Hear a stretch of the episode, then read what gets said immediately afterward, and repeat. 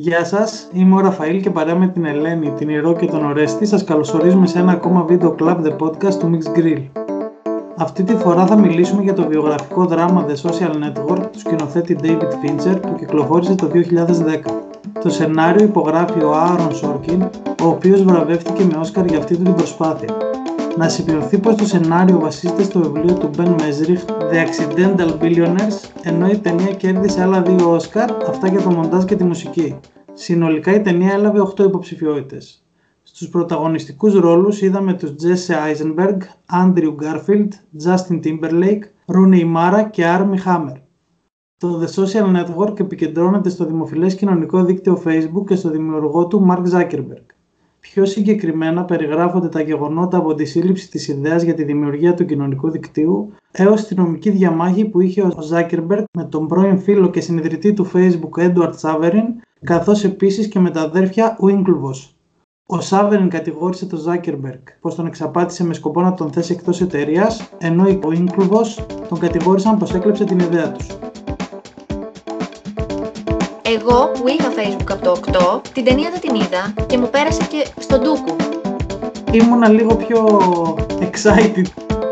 Εντάξει, όταν το συνειδητοποίησα έρωτας επίσης. Θα τον χαρακτήριζα ως έναν διαδικτυακό ακτιβιστή. Οι ιδέες, αν δεν υλοποιηθούν, είναι ιδέες και δεν κατοχυρώνονται. Για πολλούς ανθρώπους σε πολλές χώρες, το Facebook είναι το ίντερνετ και το ίντερνετ είναι το Facebook. Όντως, θα δώσει ονόματα. Όντως. Θα έχεις σημαδέψει την εποχή μας και το ότι ακολουθήσει από την εποχή μας. Κάτι έκανε καλά ο Φίντσερ. Και να τη βλέπω μπροστά μου με ηθοποιούς από τις οικογενειακές ιστορίες. Δεν θα με νοιάζει καθόλου. Δεν με θέλετε, θα κάνω κάτι μεγαλύτερο. Και να την κάνεις ρεντίκολο εκεί. Πάντα, παιδιά, τα νομίσματα έχουν δύο όψεις. Πιο γρήγορα και από μένα. Η Ελένη γελάει, ναι. Ήταν καλό. Ωραία, Facebook λοιπόν, είναι ωραίες μέρες να συζητάμε για Facebook. Η ταινία γυρίστηκε το εννιά, κυκλοφόρησε το δέκα και αφηγείται ουσιαστικά γεγονότα που διαδραματίστηκαν από το δύο χιλιάδες, δύο χιλιάδες τρία και δύο χιλιάδες τέσσερα, που είναι η δημιουργία του Facebook, και τις δικαστικές διαμάχες που έλαβαν χώρα το δύο χιλιάδες έξι, επτά, οκτώ. Ήταν μυστικές διαδικασίες, έτσι κι αλλιώς δεν βγήκαν παρά έξω. Το ενδιαφέρον στη συγκεκριμένη ταινία, το πρώτο ενδιαφέρον μάλλον, είναι ότι βασίζεται στη μυθοπλασία του ότι μπαίνουμε μέσα στις αίθουσες όπου γίνεται αυτή η νομική διαδικασία, η οποία δεν είναι δίκη. Δεν ξέρω τώρα νομικά πώς ονομάζεται αυτό, γιατί προσπαθούν να διευθετήσουν εξωδικαστικά ουσιαστικά μια νομική διαμάχη. Αυτά έχουμε καταλληλότερες εδώ πέρα να τα, να τα πούν και να τα χαρακτηρίσουν με τους όρους. Αλλά τέλος πάντων αυτή τη διαδικασία που δεν είναι ανοιχτή, εμείς ουσιαστικά την κοιτάμε από την κλειδαρότρυπα και ταυτόχρονα έχουμε τα flashback για το πώς αυτά μπορεί να έλαβαν χώρα. Να πούμε, μια και το ανέφερε ο Ρέστης, αν και δεν είναι σαφές από την ταινία, ότι πιθανότατα έχουν εγείρει μία αγωγή οι δίδυμοι και ο κολλητός, θα τα πούμε και στη συνέχεια, ένα lawsuit λοιπόν νομικά, άρα αυτό είναι σε επίπεδο διαμεσολάβησης, επειδή δεν υπάρχει δικαστής κατά τη διάρκεια της α, συζήτησης που παρακολουθούμε, παρά είναι οι δικηγόροι, δηλαδή οι παράγοντες της δίκης με τους δικηγόρους τους, μάλλον είναι σε ένα επίπεδο κλειστών συζητήσεων μεταξύ δικηγόρων και παραγόντων της δίκης, προκειμένου να καταλήξουμε σε κάποιον εξωδικαστικό συμβιβασμό. Δεν είναι καθόλου λοιπόν δικαστικό δράμα, δεν βλέπουμε δικαστές, συζητάνε μόνο οι δικηγόροι με τους εντολείς τους.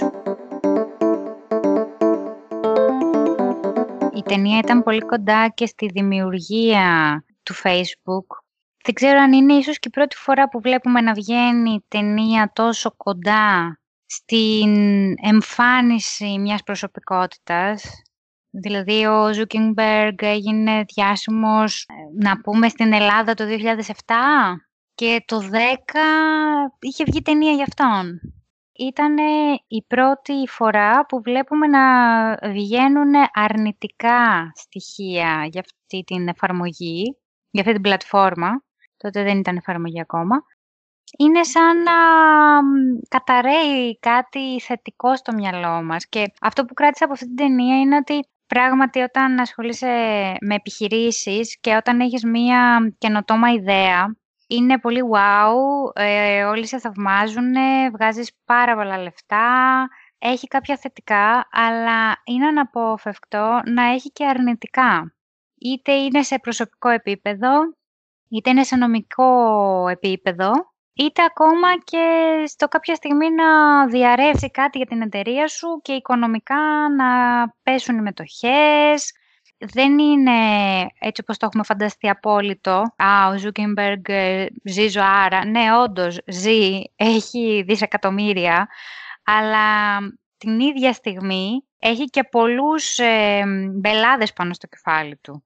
Και αυτό το έβγαλε, έχω την αίσθηση, στην ταινία. Θα διαφωνήσω λίγο. Θεωρητικά δεν είδαμε κάτι κακό για την υπηρεσία. Είδαμε ότι ο δημιουργός της εν μέρη την έκλεψε. Την ιδέα, άσχετα που το έφτιαξε εξ ολοκλήρου μόνος του. Δεν είδαμε αυτά που βλέπουμε πιο πρόσφατα με την χρήση των προσωπικών μας δεδομένων και όλη αυτή την ιστορία. Είδαμε κάτι τελείως προσωπικό. Δεν νομίζω ότι είχε επηρεάσει τόσο το πώς θα χρησιμοποιηθεί το Facebook από τους χρήστες. Πιο πολύ και σαν διαφήμιση το είδα εγώ, να σου πω την αλήθεια. Και ήταν ακόμη πιο πρόσφατα στην Ελλάδα το λανσάρισμα του Facebook. Το λανσάρισμα του Facebook έγινε το Μάρτιο του οκτώ. Και η ταινία βγήκε δύο χρόνια μετά θεωρητικά. Και επειδή εγώ εκεί την περίοδο σπούδαζα κιόλας πληροφορική, ήμουνα λίγο πιο excited, να το πω στα αγγλικά, το... όταν κυκλοφόρησε η ταινία, γιατί αναφέρονται πράγματα στην πληροφορική στα οποία δεν τα καταλαβαίνουν όλοι. Και δεν το βλέπεις συχνά αυτό και εγώ ήμουνα λίγο επηρεασμένος με αυτό. Μου άρεσε. Ήταν θε... Για μένα η ταινία ήταν θετική για το Facebook εκείνη την περίοδο και όχι αρνητική. Αρχικά είναι πολύ εύστοχη παρατήρηση της Ελένης ότι βλέπουμε μια βιογραφική ταινία να κυκλοφορεί πολύ κοντά στα γεγονότα. Άλλες φορές βλέπουμε βιογραφικές ταινίες να απέχουν είκοσι, τριάντα, πενήντα χρόνια. Οπότε σε αυτό συμφωνώ και εγώ. Νομίζω ότι στην Ελλάδα, αν η ταινία είχε βγει το δύο χιλιάδες δώδεκα, θα είχε πολύ μεγαλύτερη επιτυχία. Γιατί αν σκεφτούμε ότι το οκτώ ήρθε το Facebook στην Ελλάδα, το δέκα είχαν αρκετοί, το δώδεκα είχαν όλοι. Εγώ που είχα Facebook από το οκτώ, την ταινία δεν την είδα και μου πέρασε και στον ντούκου. Να προσθέσω μάλλον μια παράμετρο σε όλα αυτά. Θεωρώ ότι είναι επικίνδυνο γενικώς να βγάζεις μια ταινία τόσο κοντά στα ιστορικά γεγονότα. Γιατί δεν γνωρίζεις την αλήθεια τους, δεν γνωρίζεις την σημαντικότητά τους. Είναι μια ενδεχομένως άλλη συζήτηση για το πόσο αληθινή είναι η συγκεκριμένη ταινία και γενικά για το πόσο αληθινές θέλουμε να είναι ιστορίες που βλέπουμε στον κινηματογράφο που βασίζονται σε πραγματικά γεγονότα. Αλλά το αν όντως το Facebook το έφτιαξε για να βρει κοπέλες να περάσει την ώρα του, για να μην πω κάτι άλλο, ή το έφτιαξε γιατί είχε μια μανία να δημιουργεί πράγματα καινούργια και να είναι ο wow, ο πρώτος σε κάθε κύκλο που κυκλοφορεί, αυτό τότε ήταν κάπως δύσκολο να το εκτιμήσει, νομίζω. Ακόμα και τώρα μπορεί να είναι δύσκολο. Δηλαδή, κάποια στιγμή σε εκατό χρόνια ίσως οι βιογράφοι του να τσακώνονται ποια είναι η πραγματική αιτία. Άρα, απ' τη μία είναι επικίνδυνο, αλλά απ' την άλλη είναι και θαραλέο. Γιατί το δύο χιλιάδες εννιά δεν ξέρω πόσοι θα πόνταραν ότι το Facebook μετά από δέκα χρόνια θα ήταν το νούμερο ένα στα πάντα. Δεν είναι μόνο στη διασκέδαση και στην ψυχαγωγία, είναι και πλέον στις ειδήσεις, στον τρόπο μάλλον που καταναλώνουμε ειδήσεις, στον τρόπο που καταναλώνουμε το ίντερνετ. Για πολλούς ανθρώπους σε πολλές χώρες, το Facebook είναι το ίντερνετ και το ίντερνετ είναι το Facebook. Είναι αλληλένδετα πλέον, οπότε. Είναι πολύ θαραλέο που κάποιοι δημιουργοί πήραν τόσο νωρίς την απόφαση να το αντιμετωπίσουν αυτό το θέμα, αλλά και πάλι να μην ασχοληθούν με αυτό, να ασχοληθούν με την ιδέα της δημιουργίας του, ότι κρύβεται από πίσω. Πράγματι και όλα αυτά τα χρόνια, μέσα σε μία δεκαετία από την ταινία, έχουν προκύψει πολλά ζητήματα, ιδιαίτερα για τη διαχείριση των δεδομένων, όπου, εντάξει, τώρα πλέον με το τζι ντι πι αρ, δεν ξέρω, φαντάζομαι κι εσείς, σε κάποιες σκηνές της ταινίας έλεγα, καλά τώρα όντως, θα στείλει τα mail, όντως θα δώσει ονόματα, όντως θα πάρει έτσι ελεύθερα, ξέρω εγώ, τα mail μελών μιας ομάδας και θα τα δώσει και με το Cambridge Analytica και με τον Trump, όλα αυτά που βγήκαν στην επιφάνεια μέσα σε αυτή τη δεκαετία, τα οποία είχαν στο στόχαστρο συγκεκριμένα τον ιδρυτή. Ναι, νομίζω ότι ήταν αρκετά νωρίς. Συμφωνώ με τον Ορέστη. Θαραλέο βέβαια εγχείρημα. Και όσον αφορά το κατά πόσο είναι αληθινά αυτά τα γεγονότα, η αλήθεια είναι ότι δεν ξέρω από πού προέρχονται οι πηγές των ανθρώπων που έγραψαν αυτό το σενάριο. Ο Μπεν Μεζρίχ υποστηρίζει ότι το βιβλίο του δεν είναι προϊόν μυθοπλασίας, παρά το αφηγηματικό στυλ που χρησιμοποίησε κατά τη γραφή. Κάποιες πηγές λέει ότι είναι οι συνομιλίες που είχε με τον συνιδρυτή του Facebook, Edward Saverin, ενώ κάποιες άλλες είναι έγγραφα δικαστηρίου. Και email έχουν διαρρεύσει και ο Sorkin συνεργάστηκε και με άλλους όπως η Natalie Portman που έχουν τα μέσα. Δηλαδή έχει βάση πραγματικότητα σίγουρα. Σε κάθε περίπτωση δεν είναι η αυτοβιογραφία του Zuckerberg, ούτε έχει κάνει εκείνος, έχει γνωστοποιήσει στοιχεία, γεγονότα κτλ. Βέβαια δεν νομίζω, τουλάχιστον δεν το διάβασα εγώ, να έχει διαφοροποιηθεί ως προς το περιεχόμενο, αλλά ούτε και να συμφωνήσει. Δηλαδή νομίζω επέλεξε μια ουδέτερη στάση. Δεν τον χρωματίζει και με τα πιο όμορφα χρώματα, έτσι κι αλλιώς η ταινία. Ναι, αλλά δεν βγήκε να πει πω πω τι λέτε, αχ δεν ήταν έτσι, είμαι ο καλός. Νομίζω είχε μια cool στάση, όπως στα πάντα του.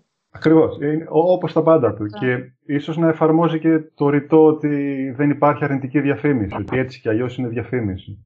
Σε εκπομπή συστήθηκε με τον πρωταγωνιστή.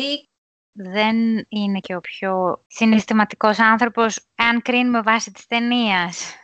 Μπορεί στη ζωή του βέβαια να μην είναι έτσι όπως τον παρουσίασε η ταινία, αλλά η αντίδρασή του μάλλον επιβεβαιώνει το πώς δομήθηκε ο χαρακτήρας του.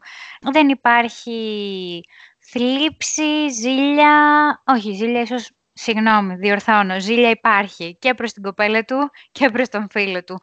Το μόνο συναίσθημα ίσως που υπάρχει στη ζωή του. Δεν υπάρχει θλίψη, δεν υπάρχει στεναχώρια, δεν υπάρχει χαρά, δεν υπάρχει ενθουσιασμός. Είναι ένα πολύ ωραίο χαρακτηριστικό νομίζω αυτής της ταινίας ότι όντως μιλάει για το Facebook, αλλά εμβαθύνει, είτε είναι αλήθεια είτε ψέματα, προσπαθεί να εμβαθύνει στην προσωπικότητα του δημιουργού. Πάρα πολλές φορές τον ε, εκθέτει και μπροστά στους άλλους, εννοώντας ότι του δίνεται η ευκαιρία να συνάψει φιλίες, να συνάψει σχέσεις, να διορθώσει καταστάσεις, αλλά αυτός μοιάζει απαθής. Έχει κάποια χαρακτηριστικά της προσωπικότητάς του που κοιτάζουν κυρίως το πρακτικό, το πώς θα γίνουν τα πράγματα έτσι ώστε να τα πετύχουμε σωστά και εντάξει δεν τον πολύ νοιάζει και αν θα πληγώσει άλλους ανθρώπους ή εάν θα χαλάσει φιλίες. Όχι όμως επειδή έχει κακία μέσα του. Επειδή απλά έτσι είναι σαν άνθρωπος.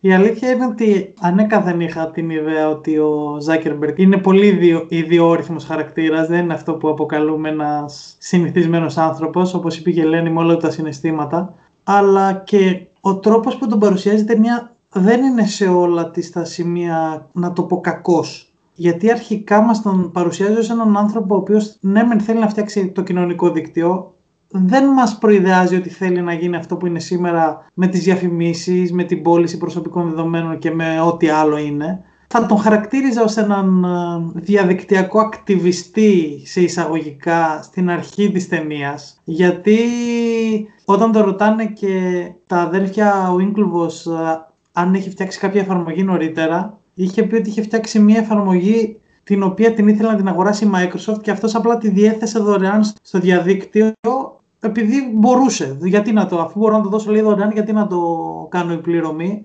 Ενώ στη συνέχεια κάνει το ακριβώς αντίθετο η ταινία. Μας τον κάνει ότι τώρα που έχω τα λεφτά δεν χρειάζομαι ούτε τον ένα και μοναδικό φίλο που έχω.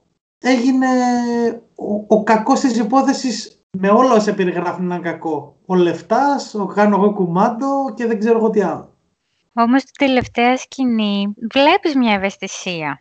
Ρωτάει την δικηγόρο, είσαι όλη μέρα εδώ, έχεις φάει κάτι. Εγώ εκεί εντυπωσιάστηκα, δεν το περίμενα. Της είπα, θες να πάμε έξω να σου πάρω κάτι να φας? Ή π.χ. μετά μπήκε και είδε την ε, πρώην κοπέλα του να την ψάξεις στο Facebook. Δεν είμαι πολύ σίγουρη ότι δεν εξελίχθηκε μέσα από αυτό. Εντάξει, όσον αφορά τα λεφτά, ίσως έχεις δίκιο. Αλλά αυτό που εξέλαβα από αυτή την ταινία είναι ότι ήταν πολύ πορωμένος, όπως μπορεί κάποιος να πορωθεί με τον προγραμματισμό. Δεν το έχω ζήσει, δεν το ξέρω, αλλά νομίζω ότι μπορεί να γίνει. Ή με οτιδήποτε, οποιοδήποτε αντικείμενο. Ήταν απλά πορωμένος. Γούσταρε να κάνει κάτι, το έκανε με όλη του την ψυχή. Χωρίς στόχο, χωρίς να πει θέλω να γίνω δισεκατομμυριούχος, απλά θέλω να κάνω κάτι γιατί το γουστάρω και απλά του βγήκε εκεί. Παιδιά, δεν ήταν απλά έκανε κάτι που γούσταρε στην αρχή της ταινίας. Ουσιαστικά όταν κράσαρε τον σερβερ του Harvard, ήταν επειδή τον χώρισε η κοπέλα του. Ήταν ο τύπος κομμάτια από το μεθύσι, ξέρω εγώ από τι ήτανε, και εξομοίωνε τις γυναίκες με ζώα. Και αυτό είναι πραγματικό γεγονός, δεν είναι κάτι που το φαντάστηκαν οι δημιουργοί της ταινίας. Και το συγκεκριμένο καταρρίπτει οποιαδήποτε υπόνοια, νομίζω, για ιντερνετικό ακτιβισμό και για να μοιράζω πράγματα ελεύθερα και τέτοια. Δηλαδή ξεκινάς από το πιο ταπεινά κίνητρα, που είναι να βρήσεις χυδαία την κοπέλα επειδή σε χώρισε και να την εκθέσεις με τέτοιο τρόπο στο διαδίκτυο, το οποίο βέβαια τότε το διαδίκτυο δεν ήταν όπως είναι τώρα. Ήταν άλλου είδους χώρος, με λιγότερη κίνηση οπωσδήποτε, αλλά και με λιγότερους κανόνες. Και να την κάνεις ρεντίκολο εκεί. Δεν λέω ότι αυτή ήταν η αρχή του Facebook, δεν το δείχνει έτσι. Απλώς με αυτή την κίνηση νομίζω, νιώθω ότι μας, την ταινία μας εισάγει στον τρόπο που σκέφτεται ο Ζάκερμπεργκ. Να σας πω την αλήθεια, δεν πολύ κατάλαβα τελικώς γιατί ήθελε να φτιάξει το κοινωνικό δίκτυο. Νομίζω ότι απλώς ήθελε να το φτιάξει επειδή μπορούσε. Επειδή μπορούσε προγραμματιστικά και επειδή μπορούσε, επειδή ήρθε η ιδέα γύρω του. Κυκλοφόρησε από διαφο- διάφορους ανθρώπους και αποφάσισε να το κάνει επειδή μπορούσε. Και μετά το εξέλιξε γιατί επίσης μπορούσε να βγάλει λεφτά. Ναι, αυτό βασικά λέω και εγώ, δεν διαφωνούμε. Στην αρχή το κίνητρό του ήταν ότι θέλει να κράξει και προφανώς και ήταν ό,τι χειρότερο αυτό που έκανε, αλλά νομίζω ότι είχε πάθος για αυτό που έκανε. Δηλαδή γούσταρε να φτιάξει αλγόριθμους, γούσταρε να φτιάξει ένα πρόγραμμα. Σαν ιδέα όντως μπορεί να του έρθει τυχαία, αλλά δεν ήταν κάτι προγραμματισμένο. Ε, βλέπεις πλέον ότι πολλοί άνθρωποι λένε θέλω να κάνω κάτι μοναδικό, να αναδειχθώ, να βγάλω λεφτά και σου λένε ωραία προσπάθησε, κάνε αυτό. Δεν υπάρχει know-how στο πώς θα κάνεις κάτι innovative και ριζοσπαστικό. Εκείνη τη στιγμή θα προκύψει, είτε γιατί σου αρέσει κάτι πάρα πολύ και απλά ασχολείσαι με αυτό, είτε γιατί μπορεί να είναι πολύ εσωτερικό το κίνητρό σου. Νομίζω ο Ζάκερμπεργκ ήταν στην πρώτη κατηγορία. Αρχικά, επειδή το είπε η Ελένη, εγώ διαφωνώ σε αυτό λίγο νωρίτερα, δεν θεωρώ ότι αυτή η ταινία είναι μια ταινία για το Facebook. Και όταν λέω για το Facebook, εννοώ για το πού μας έχει φτάσει, τι έχει γίνει σήμερα, τα αρνητικά του, τα θετικά του, το ότι πλέον γίνονται σεισμοί, καταποντισμοί και ανεβάζουμε στο Facebook είμαι ασφαλής στην τοποθεσία τάδε κτλ. Όπως επίσης δεν είναι και μία ταινία για τον δημιουργό, γιατί δεν ξέρουμε τίποτα για τον background του. Δηλαδή δεν είναι η βιογραφία του Μαρκ Ζούκερμπεργκ. Θεωρώ ότι η ταινία είναι κάτι πολύ συγκεκριμένο. Το χρονικό της δημιουργίας του social network. Θα ήθελα δηλαδή να δω μια άλλη ταινία για το που έχει φτάσει στο Facebook, η οποία θα μπορούσε να γυριστεί από σήμερα και μετά, γιατί αυτή η δεκαετία ήταν πολύ κρίσιμη, και θα ήθελα να δω και μια ταινία για το background του. Οπότε, εγώ αυτό που βλέπω σε αυτή την ταινία, με το πολύ συγκεκριμένο θέμα, βλέπω έναν άνθρωπο με πάρα πολύ ανεπτυγμένο άι κιου. Νομίζω ότι πρέπει να αναγνωρίζουμε ότι ήταν ένας δευτεροητής φοιτητής, έτσι. Δεν μιλάμε για έναν επαγγελματία με μεταπτυχιακά και διδακτορικά. Έκανε αυτό που έκανε, όντας δευτεροετής φοιτητής. Οπότε σίγουρα είναι ένα λαμπρό μυαλό. Το άι κιου του προφανώς, όπως παρουσιάζεται, είναι σε πολύ δεύτερη μοίρα. Η Ελένη γελάει, ναι. Συμφωνώ στο ότι δεν έχει κίνητρο τα χρήματα. Δεν είναι αυτός σκοπός μάλλον τα χρήματα. Εάν έρθουν που ήρθαν, προφανώς και θα τα πάρει. Προφανώς και θα πάρει περισσότερα. Ο σκοπός του όμως είναι να κάνει κάτι μεγάλο. Κάτι το οποίο μπορεί να κάνει, έχει τρομερή πίστη στον εαυτό του, ασχολείται όλη μέρα με αυτό. Τώρα, το συγκεκριμένο μεγάλο ήταν και λίγο θέμα συγκυριών. Για μένα, μεγαλύτερο ρόλο παίζει ο συνιδρυτής του Facebook και όχι η δίδυμη. Γιατί στο κάτω-κάτω, αν θέλουμε να μιλήσουμε και από πνευματικής ιδιοκτησίας, οι ιδέες, αν δεν υλοποιηθούν, αν δεν πάρουν μορφή και μείνουν στη σκέψη, είναι ιδέες και δεν κατοχυρώνονται. Εγώ μπορώ να έχω αυτή τη στιγμή πάρα πολλές ιδέες. Αυτός που θα την υλοποιήσει όμως θα είναι ο δημιουργός. Τόση ώρα συζητάμε για το Facebook, το Zuckerberg και όλα αυτά. Όλα ωραία, δεν, δεν αντιλέγω. Αυτό σημαίνει ότι η ταινία περνάει σε δεύτερη μοίρα. Δηλαδή η ιστορία του Facebook και το που έχει φτάσει σημαίνει ότι η ταινία δεν χαίρει κριτικής, χαίρει αυστηρότερης κριτικής, δεν σχολιάζεται. Ξέρεις τι είναι, ότι είναι τόσο δυνατό το θέμα του που βλέπεις ότι οκ, okay, ναι, είναι normal όλα, όλα ωραία ας πούμε, αλλά δεν είναι και ότι ενθουσιάστηκα. Είδα πολλές γνωστές φάτσες. Και στους τίτλους, Kevin Spacey, παραγωγός, ο φίλος του ο Μόσκοβιτς, θα τον λέω. Είχα φαγωθεί νευρό που έχει παίξει. Και τελικά ήταν ο drummer από τους Queen στο Bohemian Rhapsody, τον Βρέικ. Μετά, εντάξει, Rooney Mara, Justin Timberlake και άλλο ένα είδα. Α, ναι, οι δίδυμοι ενσαρκώνονταν από τον ηθοποιό που παίζει το Call Me By Your Name. Εντάξει, όταν το συνειδητοποίησα, έρωτας επίσης. Οπότε γενικά υπάρχουν πρόσωπα τα οποία μέσα στην επόμενη δεκαετία τα ξαναείδαμε σε ταινίες.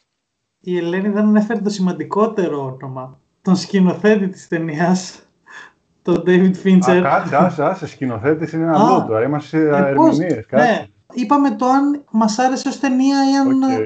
αξίζει να σχολιαστεί σαν ταινία. Θεωρώ ότι αν δεν ήταν ο Fincher ο σκηνοθέτης της ταινίας, σίγουρα δεν θα είχε τη χρηματοδότηση που έλαβε. Επίσης δεν νομίζω ότι θα γινόταν τόσο ντόρος με την ταινία. Και γενικότερα δεν θα ήταν τόσο καλή ταινία, γιατί το θεωρώ πίστης στην ταινία. Μιλάμε ότι η ταινία έχει κυκλοφορήσει τα τελευταία δέκα χρόνια. Για να έχω δει τέσσερις φορές, αν θυμάμαι καλά την ταινία, κάτι έκανε καλά ο Fincher.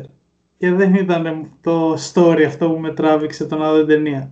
Ή έχεις ψύχος εσύ με το Fincher. Ε, Ε, ή είναι πολύ καλό σκηνοθέτης ο Fincher. Αυτό είναι ένα, ένα debate καλό. Εντάξει, η ηθοποιή αλήθεια είναι ότι ο πρωταγωνιστής είναι πολύ καλός ηθοποιός και νομίζω θα, θα το επιβεβαιώσει και ο Ρέστης που τον έχει μια συμπάθεια, αν δεν κάνω λάθος. Ο Andrew Garfield, να πω την αλήθεια, δεν το θυμόμουν σε άλλη ταινία. Μετά το έπαιξε στο Spider-Man. Δεν περίμενα ποτέ να δω τον Justin Timberlake σε μια τέτοια ταινία. Τον ρόλο που ενσάρκωσε, τον ενσάρκωσε επιτυχημένα. Όπως είπε και η Ελένη, τον Armie Hammer δεν τον γνώριζα. Τον γνωρίσαμε. Εκεί, να πω την αλήθεια, έγινε το μεγάλο του βήμα στον κινηματογράφο. Η Rooney Mara είχε μικρό ρόλο, αλλά και αυτή όσο ό,τι ήταν να κάνει το έκανε. Έφτανε. Και η συζήτηση στην αρχή και η συζήτηση μετά από καιρό όταν ο, ο πρωταγωνιστής ως Mark Zuckerberg πήγε να της μιλήσει, του έριξε το άκυρο μπροστά στον κόσμο, το λέει εδώ θα μιλήσουμε και αν σ' αρέσει. Ήταν καλό. Ήταν καλή και η ηθοποιή για μένα και η σκηνοθεσία του David Fincher και το όνομα του David Fincher έδωσαν ένα μεγάλο boost στην ταινία. Εντάξει, τώρα το σενάριο βασίστηκε σε ένα υπάρχον βιβλίο, το οποίο πολύ πιθανόν ο Aaron Sorkin, λόγω των δικών του γνωστών, να το πούμε έτσι, μπορεί να βρει και επιμέρου πληροφορίες και να έβαλε και μια δικιά του πινελιά άλλη, την οποία αν δεν έχουμε διαβάσει το βιβλίο δεν μπορούμε να τη γνωρίζουμε.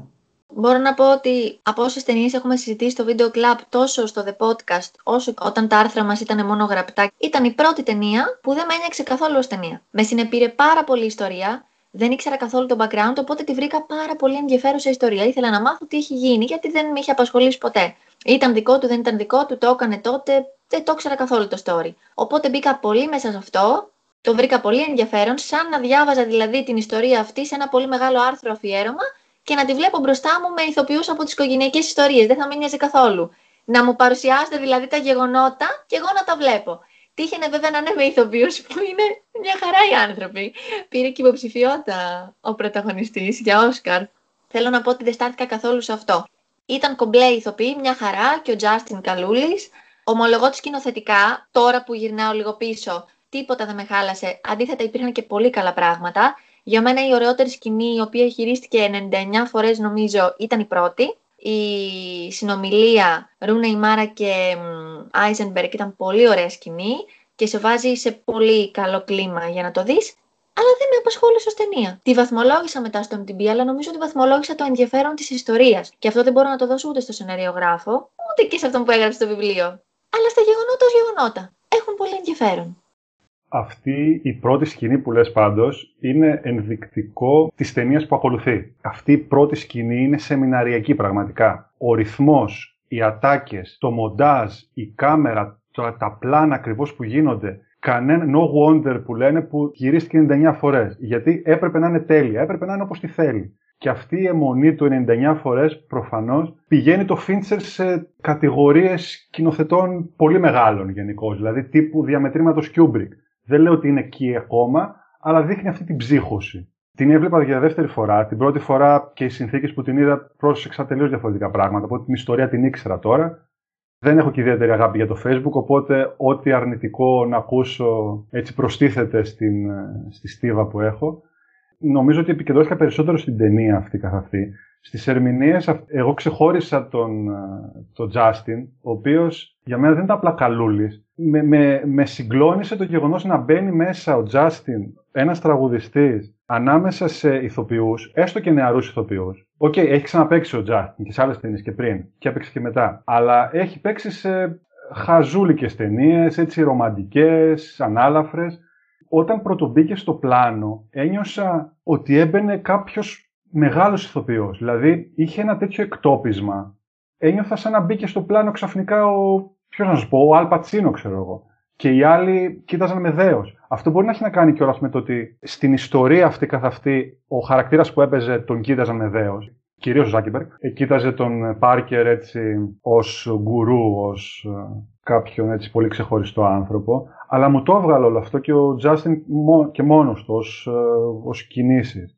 Για να μην πλατιάσω, σε αυτή τουλάχιστον την, την παρεμβολή μου, θέλω να πω ότι στο μυαλό μου πλέον η ταινία είναι ξεκάθαρα διαμετρήματος ε, Σκορτσέζε. Δηλαδή θα μπορούσε κάλλιστα να ενταχθεί στη φιλμογραφία του Σκορτσέζε. Σε μέγεθος δημιουργίας μπορώ να το συγκρίνω πολύ άνετα με, με το λύκο της Wall Street που βγήκε λίγα χρόνια αργότερα, και για την ιστορία, τη βάση της και για τους χαρακτήρες και για το τελικό αποτέλεσμα, που είναι μια ταινία που έχει μεγάλη βάση στο μοντάζ και στο ρυθμό. Γιατί χωρίς μοντάζ, και εντάξει, δεν είναι τυχαίο που βραβεύτηκε και το συγκεκριμένο βραβείο είναι πιο σημαντικό, θεωρώ, τη συγκεκριμένη ταινία από ότι ένα βραβείο Όσκαρ καλύτερης ταινία. Γιατί αυτό είναι που σε κρατάει ουσιαστικά ως θεατή. Και θα ήθελα να ρισκάρω και το, τέλος πάντων, την πρόβλεψη, τον ισχυρισμό ότι περνώντας τα χρόνια και με την δύναμη που έχει το Facebook, που θα έχει το Facebook ή που θα αποδειχθεί ότι θα έχει το Facebook, γιατί δεν απαραίτητο το Facebook θα ζήσει για πολλά χρόνια ακόμα, αλλά θεωρώ ότι ακόμα και να μην ζήσει για πολλά χρόνια ακόμα θα έχει σημαδέψει την εποχή μας και το ότι ακολουθήσει από την εποχή μας. Οπότε αυτή η ταινία για μελλοντικές γενιές θα είναι κάποιο είδους ορόσημο για την εποχή. Θα χαρακτηρίζει κατά κάποιο τρόπο και τις ανθρώπινες σχέσεις και τις, πώς να πω, τις οικονομικές δοσοληψίες μεταξύ των μελών και το πώς χαλάνε φιλίες. Θεωρώ ότι η συγκεκριμένη ταινία θα μείνει ορόσημο για την εποχή μας και θα μείνει ορόσημο ενδεχομένως και όσο έχουμε τώρα στο μυαλό μας, για παράδειγμα, τον πολίτη Κέιν. Είναι τέτοιου διαμετρήματος ταινία και ως στιγμιότυπο εποχής και ως δημιουργία αυτή καθ' αυτή, δηλαδή ανεξάρτητα από τα γεγονότα. Για τον Justin Timberlake, μιας και το αναφέραμε, θεωρώ ότι είναι ένας καλλιτέχνης που έχει star quality. Οπότε αυτό που λες περνάει στην ταινία. Το δέχομαι κι εγώ. Θέλω να πω και κάτι άλλο που κάνει αυτή η ταινία. Είναι στα επιμέρους, αλλά νομίζω αξίζει να το σχολιάσουμε. Σκιαγραφεί και λίγο τα μεγάλα πανεπιστήμια της Αμερικής. Και όταν λέω τα μεγάλα, εννοώ εκεί όπου βγαίνουν οι καλύτεροι. Και αυτοί που μπορούν και από οικονομικής πλευράς. Μας δείχνει λίγο τη δυναμική που έχει το Harvard, τη δυναμική των φοιτητών και των επιστημόνων που βγάζει ένα Harvard, που βγάζει το Stanford, που βγάζουν αυτά τα μεγάλα πανεπιστήμια. Μας αφήνει λίγο και κάποια πράγματα για το Harvard. Αυτό που λέει ότι είμαστε οι gentlemen του Harvard, ας πούμε, δείχνει κάτι. Και το κύρος και την έγκλη και αυτό που θέλουν να περνάνε προς τα έξω. Έχει τύχει κιόλας να το επισκεφθώ. Και νομίζω ότι η πρώτη σκηνή που τρέχει ο Eisenberg έχει γυριστεί όντως στο Harvard. Μας δίνει λίγο και μια ιδέα από φρατέρνητες και σωρόρητες, αδελφότητες, τις ε, μαγκές που πρέπει να κάνεις για να μπεις, την εχεμήθεια που υπάρχει, το πόσο μεγάλο πράγμα είναι να μπεις, σε περνάνε από τεστ, γίνεσαι κάποιος. Ναι, όντως έχεις δίκιο. Αυτά όλα είναι που επηρέασαν πολύ και τον ίδιο τον πρωταγωνιστή στο να βγει από μέσα του κάποιο συναίσθημα, το οποίο ήταν κάπου καταχωνιασμένο βαθιά, μια ζήλια, και ίσως να ήταν μια κινητήριος δύναμη. Όλο αυτό το κλίμα δεν του παίρνα για διάφορο. Ήθελε πολύ να μπει στο Φίνιξ, ρε παιδί μου, ήθελε. Δεν ξέρω γιατί ήθελε, δεν είχε το προφίλ. Δεν ήταν αυτός που θα γκομμένιζε, θα πίνε, θα κάνε κόκα. Δεν είχε καθόλου αυτό το προφίλ, αλλά ήθελε να μπει. Για ναι. το potential που θα έπαιρνε μέσα από το Phoenix για να κάνει το μεγάλο πράγμα που ήθελε. Ήταν ίσως σε μια κινητήριος δύναμη όλο αυτό, δεν με θέλετε, θα κάνω κάτι μεγαλύτερο. Κάπως έτσι. Ήθελα επίσης να συμπληρώσω πόσο γρήγορα μίλησε στην πρώτη σκηνή και γενικότερα μιλούσε ο ηθοποιός. Πιο γρήγορα και από μένα. Και από την Ηρώ που μιλάμε και οι δύο γρήγορα. Δεν μας προλαβαίνεις. Εντάξει. Φοβερός. Μπράβο του. Την πρώτη σκηνή μπορεί να τη γύρισαν ενενήντα εννιά φορές. Παίζει και εγώ να την είδα ενενήντα εννιά φορές για να πιάσω όλο το διάλογο τόσο γρήγορα που μιλούσε. Θα γυρίσω λίγο πίσω τη συζήτηση για το ρόλο του Justin Timberlake. Αυτό που είπε ο Ρέστης, ότι με το που είδαμε λέει, του Justin Timberlake ήταν σαν να έκλεψε την παράσταση. Αυτός ήταν και ο λόγος που μπήκε ένα τόσο τρανταχτός σε εισαγωγικά όνομα, όχι του κινηματογράφου, αλλά γενικότερα του θεάματος. Γιατί πριν μας εισάγει ο σκηνοθέτης τον uh, Timberlake, γίνεται ένας διάλογος και λέει στα πανεπιστήμια τα οποία θα γίνει μια προέκταση στο Facebook θα είναι και το Stanford. Και ακούγεται η ατάκα γιατί το Stanford. Και λέει για ποιον άλλο λόγο άραγε, ας πούμε, κάτι τέτοιο. Και μας μεταφέρει στη σκηνή με τον Timberlake με την κοπέλα από το Stanford. Ο Sean Parker κατά κάποιο τρόπο επηρέασε αρνητικά τον Zuckerberg, ή έτσι μας το παρουσιάζει η ταινία τέλος πάντων, να πάρει κάποιες αποφάσεις και μία από αυτές είναι να έρθει η απόσταση μεταξύ δύο φίλων του Zuckerberg και του Saverin. Προφανώς ο, ο ρόλος του Parker στη συγκεκριμένη ιστορία είναι σημαντικός. Δεν το σχολιάσαμε το συγκεκριμένο. Δεν είμαι σίγουρος ότι δείχνει τον αρνητικό τρόπο που επηρέασε το Zuckerberg, γιατί ενδεχομένως να ήταν κάτι σαν τη φωνή της συνείδησής του. Ένας ε, δεύτερος εαυτός του, γιατί τελικά έφτασε να διώξει και τον Parker ο Zuckerberg. Ίσως να τον έκανε να αποκτηνωθεί πιο γρήγορα. Γιατί αυτό που ήθελε ο Zuckerberg, έτσι όπως το βλέπουμε στην ταινία, είναι να προωθηθεί η ιδέα του, να προωθηθεί το Facebook, να προωθηθεί το δε Facebook, και αυτό που έκανε ο Parker το έκανε Facebook, το έκανε πιο απλό. Οπότε του έφερε όλα τα μέσα για να το κάνει αυτό. Μπορεί να επηρέασε αρνητικά τη σχέση του με το φίλο του, αλλά επηρέασε πολύ θετικά την εξέλιξη του Facebook, όπως την είχε στο μυαλό του ο δημιουργός του. Πάντως ο Parker ήταν ο μοναδικός από, τους, από τις προσωπικότητες που δέχτηκε να συναντηθεί με τον ηθοποιό που τον ενσάρκωσε, δηλαδή με τον Justin Timberlake. Παρ' όλα αυτά δεν συμφωνούσε με τον τρόπο που αποτυπώθηκε, γιατί θεωρούσε ότι έβγαινε μία, μάλλον η μόνο η κακή πλευρά του. Ή μπορεί να ήταν όντως στην πραγματικότητα έτσι ο Parker και να μην εμφανίστηκε μόνο η κακή πλευρά του. Το σκηνικό με τα ναρκωτικά και τις κοπέλες νομίζω ότι ήταν και ο λόγος τον οποίο τον έδιωξε ο Zuckerberg από το Facebook. Εντάξει, αυτό δεν σε κάνει βέβαια κακό άνθρωπο σε καμία περίπτωση, έτσι. Και είναι και λίγο μονόπλευρο, δηλαδή θεωρώ ήταν μια προσωπικότητα που την είδαμε μόνο από τη μία πλευρά. Ακόμη και με τον ε, Zuckerberg στο τέλος πήγε λίγο να το σώσει, να μας δείξει και κάτι άλλο. Πάντα, παιδιά, τα νομίσματα έχουν δύο όψεις. Θεωρώ λίγο ότι το χρησιμοποίησαν για να είναι και ο κακός της υπόθεσης. Που έδιωξε τον ε, μοναδικό φίλο, που έβαλε τις φιτιλιές. Βέβαια, στην πράξη, όπως λέει ο Ρένστης, έκανε κάτι πολύ καλό για το Facebook. Και αυτό ήταν ένα λαμπρό μυαλό, όταν σε τόσο μικρή ηλικία έχει κάνει τόσα πράγματα. Οπότε δεν μπορεί να είναι μόνο έτσι τα πράγματα, αλλά δεν μας αφορά κιόλας. Ελένη, έχεις καμιά εικόνα για να κλείνουμε? Παιδιά, ποια να διαλέξω? The roof is on fire. Πήγανε σε ένα σπίτι στην Καλιφόρνια και το κατέστρεψαν. Έλα, μια φορά κρεμάστηκαν από την καμινάδα. Μια μέρα και το κάναμε. Εντάξει, παιδιά, τι να πω. Της Ελένης τα λέει όλα. Κοίτα τους καραγκιόζιδες. Ντροπή, ντροπή. Δεν έχουν μανάδες. Μαζέψτε. Α, α, α, ναι, λοιπόν. Σας αποχαιρετούμε με ένα quiz. Τι δουλειά έχει βίντεο που απεικονίζει τους καταρράκτες του Νιαγάρα σε μία γιορτή αφιερωμένη στην Καραϊβική? Εάν θέλετε να μάθετε την απάντηση, καλύτερα να δείτε την ταινία The Social Network. Και να ακούσετε το podcast μας. Αν και μάλλον το έχετε ήδη ακούσει. Και εγώ το ίδιο πράγμα τον ωραίο στη σκέψη. Ακόμα δεν μπορώ να βγάλω από το μυαλό μου τις οικογενειακές ιστορίες πάντα. Εντάξει, αυτό πρέπει να μπει στο τρέιλερ.